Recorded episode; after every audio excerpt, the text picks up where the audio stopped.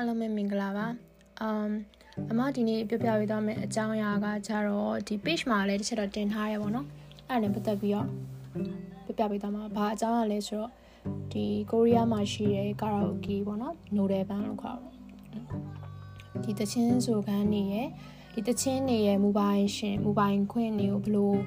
အာဘလို့ဥပဒေတွေဘလို့အနေထားရရှယ်ဆိုတာကိုပြပြသွားမှာပါဒါလည်းမှအတန်းမှာသင်ရင်းနဲ့သိတာပေါ့နော်ဆရာမပြောပြဒီတခြားနိုင်ငံတရုတ်မှာလည်းအဲ့လိုမျိုးစနစ်မရှိဘူးလို့ပြောတယ်မြန်မာမှာလည်း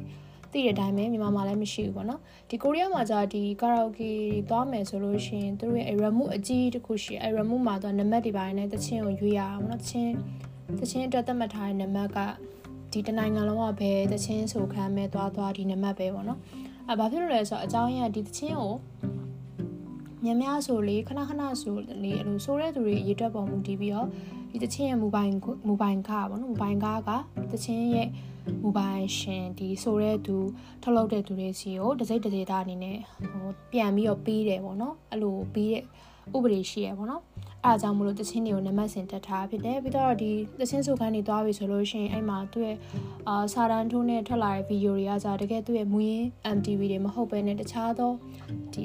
အခမဲ့ပေါ့နော်အခမဲ့သုံးလို့ရတဲ့ဗီဒီယိုတွေဇလန်းရဲ့ဇဝင်ခံတွေအဲ့လိုမျိုးပါတတ်တယ်ပေါ့နော်အဲ့ဒါကလည်းဒီကာရာအိုကေလုပ်ငန်းပိုင်ရှင်တွေရဲ့ပေါ့နော်သူတို့ရဲ့ဒစိမ့်ဒစိမ့်သားအနေနဲ့ အာမိုဘိုင်ကားကို short ချလိုက်တဲ့သဘောမျိုးပေါ့နော်အဓိကချင်းဆိုတာဖြစ်တဲ့ကြောင့် MTV ကြည့်စရာမလိုဘူးလေနော်အဲ့တော့သူတို့ဘက်ကလည်းဈေး short ချတယ်ကိုရီးယားလည်းအဓိကချင်းဆိုဖို့ဆိုတဲ့အခါကျတော့အဲ့လိုမျိုးလေးရှိတယ်ပေါ့နော်ဒီကဒီသချင်းဆိုကနေမှဆိုလို့ရှိရင်နော်အဲ့ဒါပုံလေးကိုလည်းတစ်ချက်အဲဒီ page မှာလည်းချက်ကြည့်ကြည့်လို့ရပါတယ်ဒါကတော့ပုထုတအနေနဲ့ပြပြတာပါနောက်ပိုင်းမြန်မာမှာလည်းအဲ့လိုဥပဒေတွေ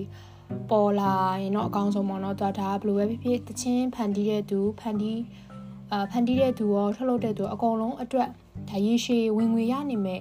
အာဥပဒေတစ်ခုဖြစ်တဲ့အကြောင်းမလို့ဒါနောက်ပိုင်းကိုယ့်ရဲ့ဒီ music industry ပေါ့နော်ဂီတဈေးကွက်မှာဆိုလို့ရှိရင်လည်းကောင်းတဲ့ဘက်သွားတဲ့ဟာဖြစ်တဲ့အကြောင်းမလို့နောက်ပိုင်းလည်းဒီလိုမျိုးလေးတွေဖြစ်လာရင်တော့ကောင်းမယ်ဆိုတော့အာစိတ်ကူးလေးနဲ့ဒီမှာရှိတဲ့အနေထားဒီမှာအော်သူတို့သတ်မှတ်ထားတဲ့ဥပဒေစည်းမျဉ်းစည်းကမ်းတွေကိုဘ ഹു တုတအနေနဲ့ပြန်ပြောပြခြင်းပဲဖြစ်ပါတယ်အဲ့တော့ဒီ post ကလေးကိုတော့ဒီမှာပဲရလိုက်ပါမယ်တက်တာပါ